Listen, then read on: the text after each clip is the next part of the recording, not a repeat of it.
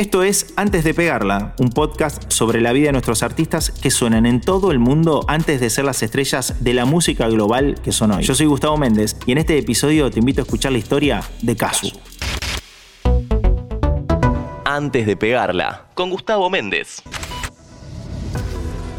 Desde que estaba en la panza de su mamá, Julieta Emilia Casuccelli recibía estímulos musicales. Su abuelo y su padre eran cantantes de folclore y en su casa la guitarra criolla y los sonidos típicos de la música del noroeste argentino se escuchaban desde la mañana hasta la noche. Así, Julieta, con tan solo 11 años, empezó a cantar en las peñas y a participar en concursos musicales con todo el apoyo de su papá, su mamá y su hermana, quien también cantaba. Casu era una nena que escribía en su diario íntimo, jugaba en la calle con su mejor amiga hasta la noche y hasta llegó a vender panchos en la plaza del pueblo para tener su dinero. Incluso se cortó el pelo para venderlo en una peluquería y comprarse un juego que sus padres no le podían dar. Hubo cierta obsesión por obtener dinero. Nosotros vivíamos bien, pero no había nada, nada más de lo que se necesitaba. La adolescencia fue la etapa de exploración musical de Julieta. Formó en total tres bandas de cumbia en seis años. Su primer nombre artístico en su etapa cumbiera fue Ulica, pero no pegó demasiado y rápidamente quedó descartado. Tenía como 15, 16 años, la primera vez que grabé una canción, que grabé un disco. Y bueno, la cumbia formó gran parte de, de la experiencia que pude tener en la música, en mis principios.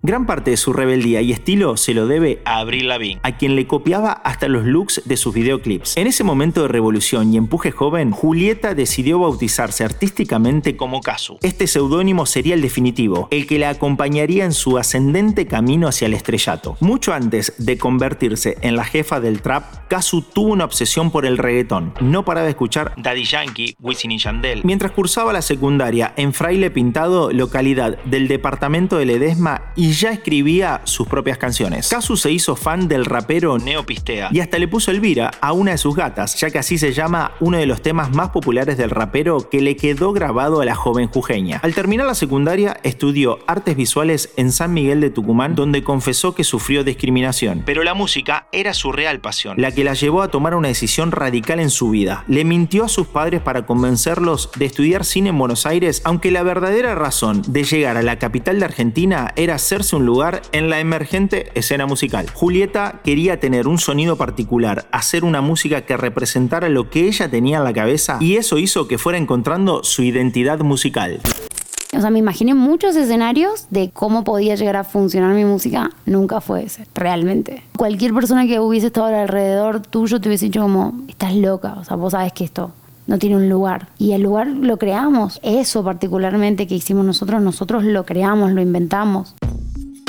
A diferencia de muchos artistas de la escena, Kazu no proviene de las batallas de gallos ni el freestyle fue su fuerte, pero sin embargo fue pionera entre las artistas femeninas para poder abrir caminos y oportunidades a las mujeres en este nuevo espacio musical que nacía. En 2017, Kazu dejó atrás sus géneros preferidos, la cumbia y el reggaetón, y lanzó Maldades, en un género que no poseía grandes referentes argentinos hasta el momento, mucho menos femeninos, y no era popular hasta entonces. Por eso, todos comenzaron a llamarla la jefa. En 2018 participó de Loca, el tema de Kea en el que también participó Duki, y sin pensarlo fue la canción que la coronó como la jefa del trap, porque significó un cambio en el género y en las mujeres que querían hacer música.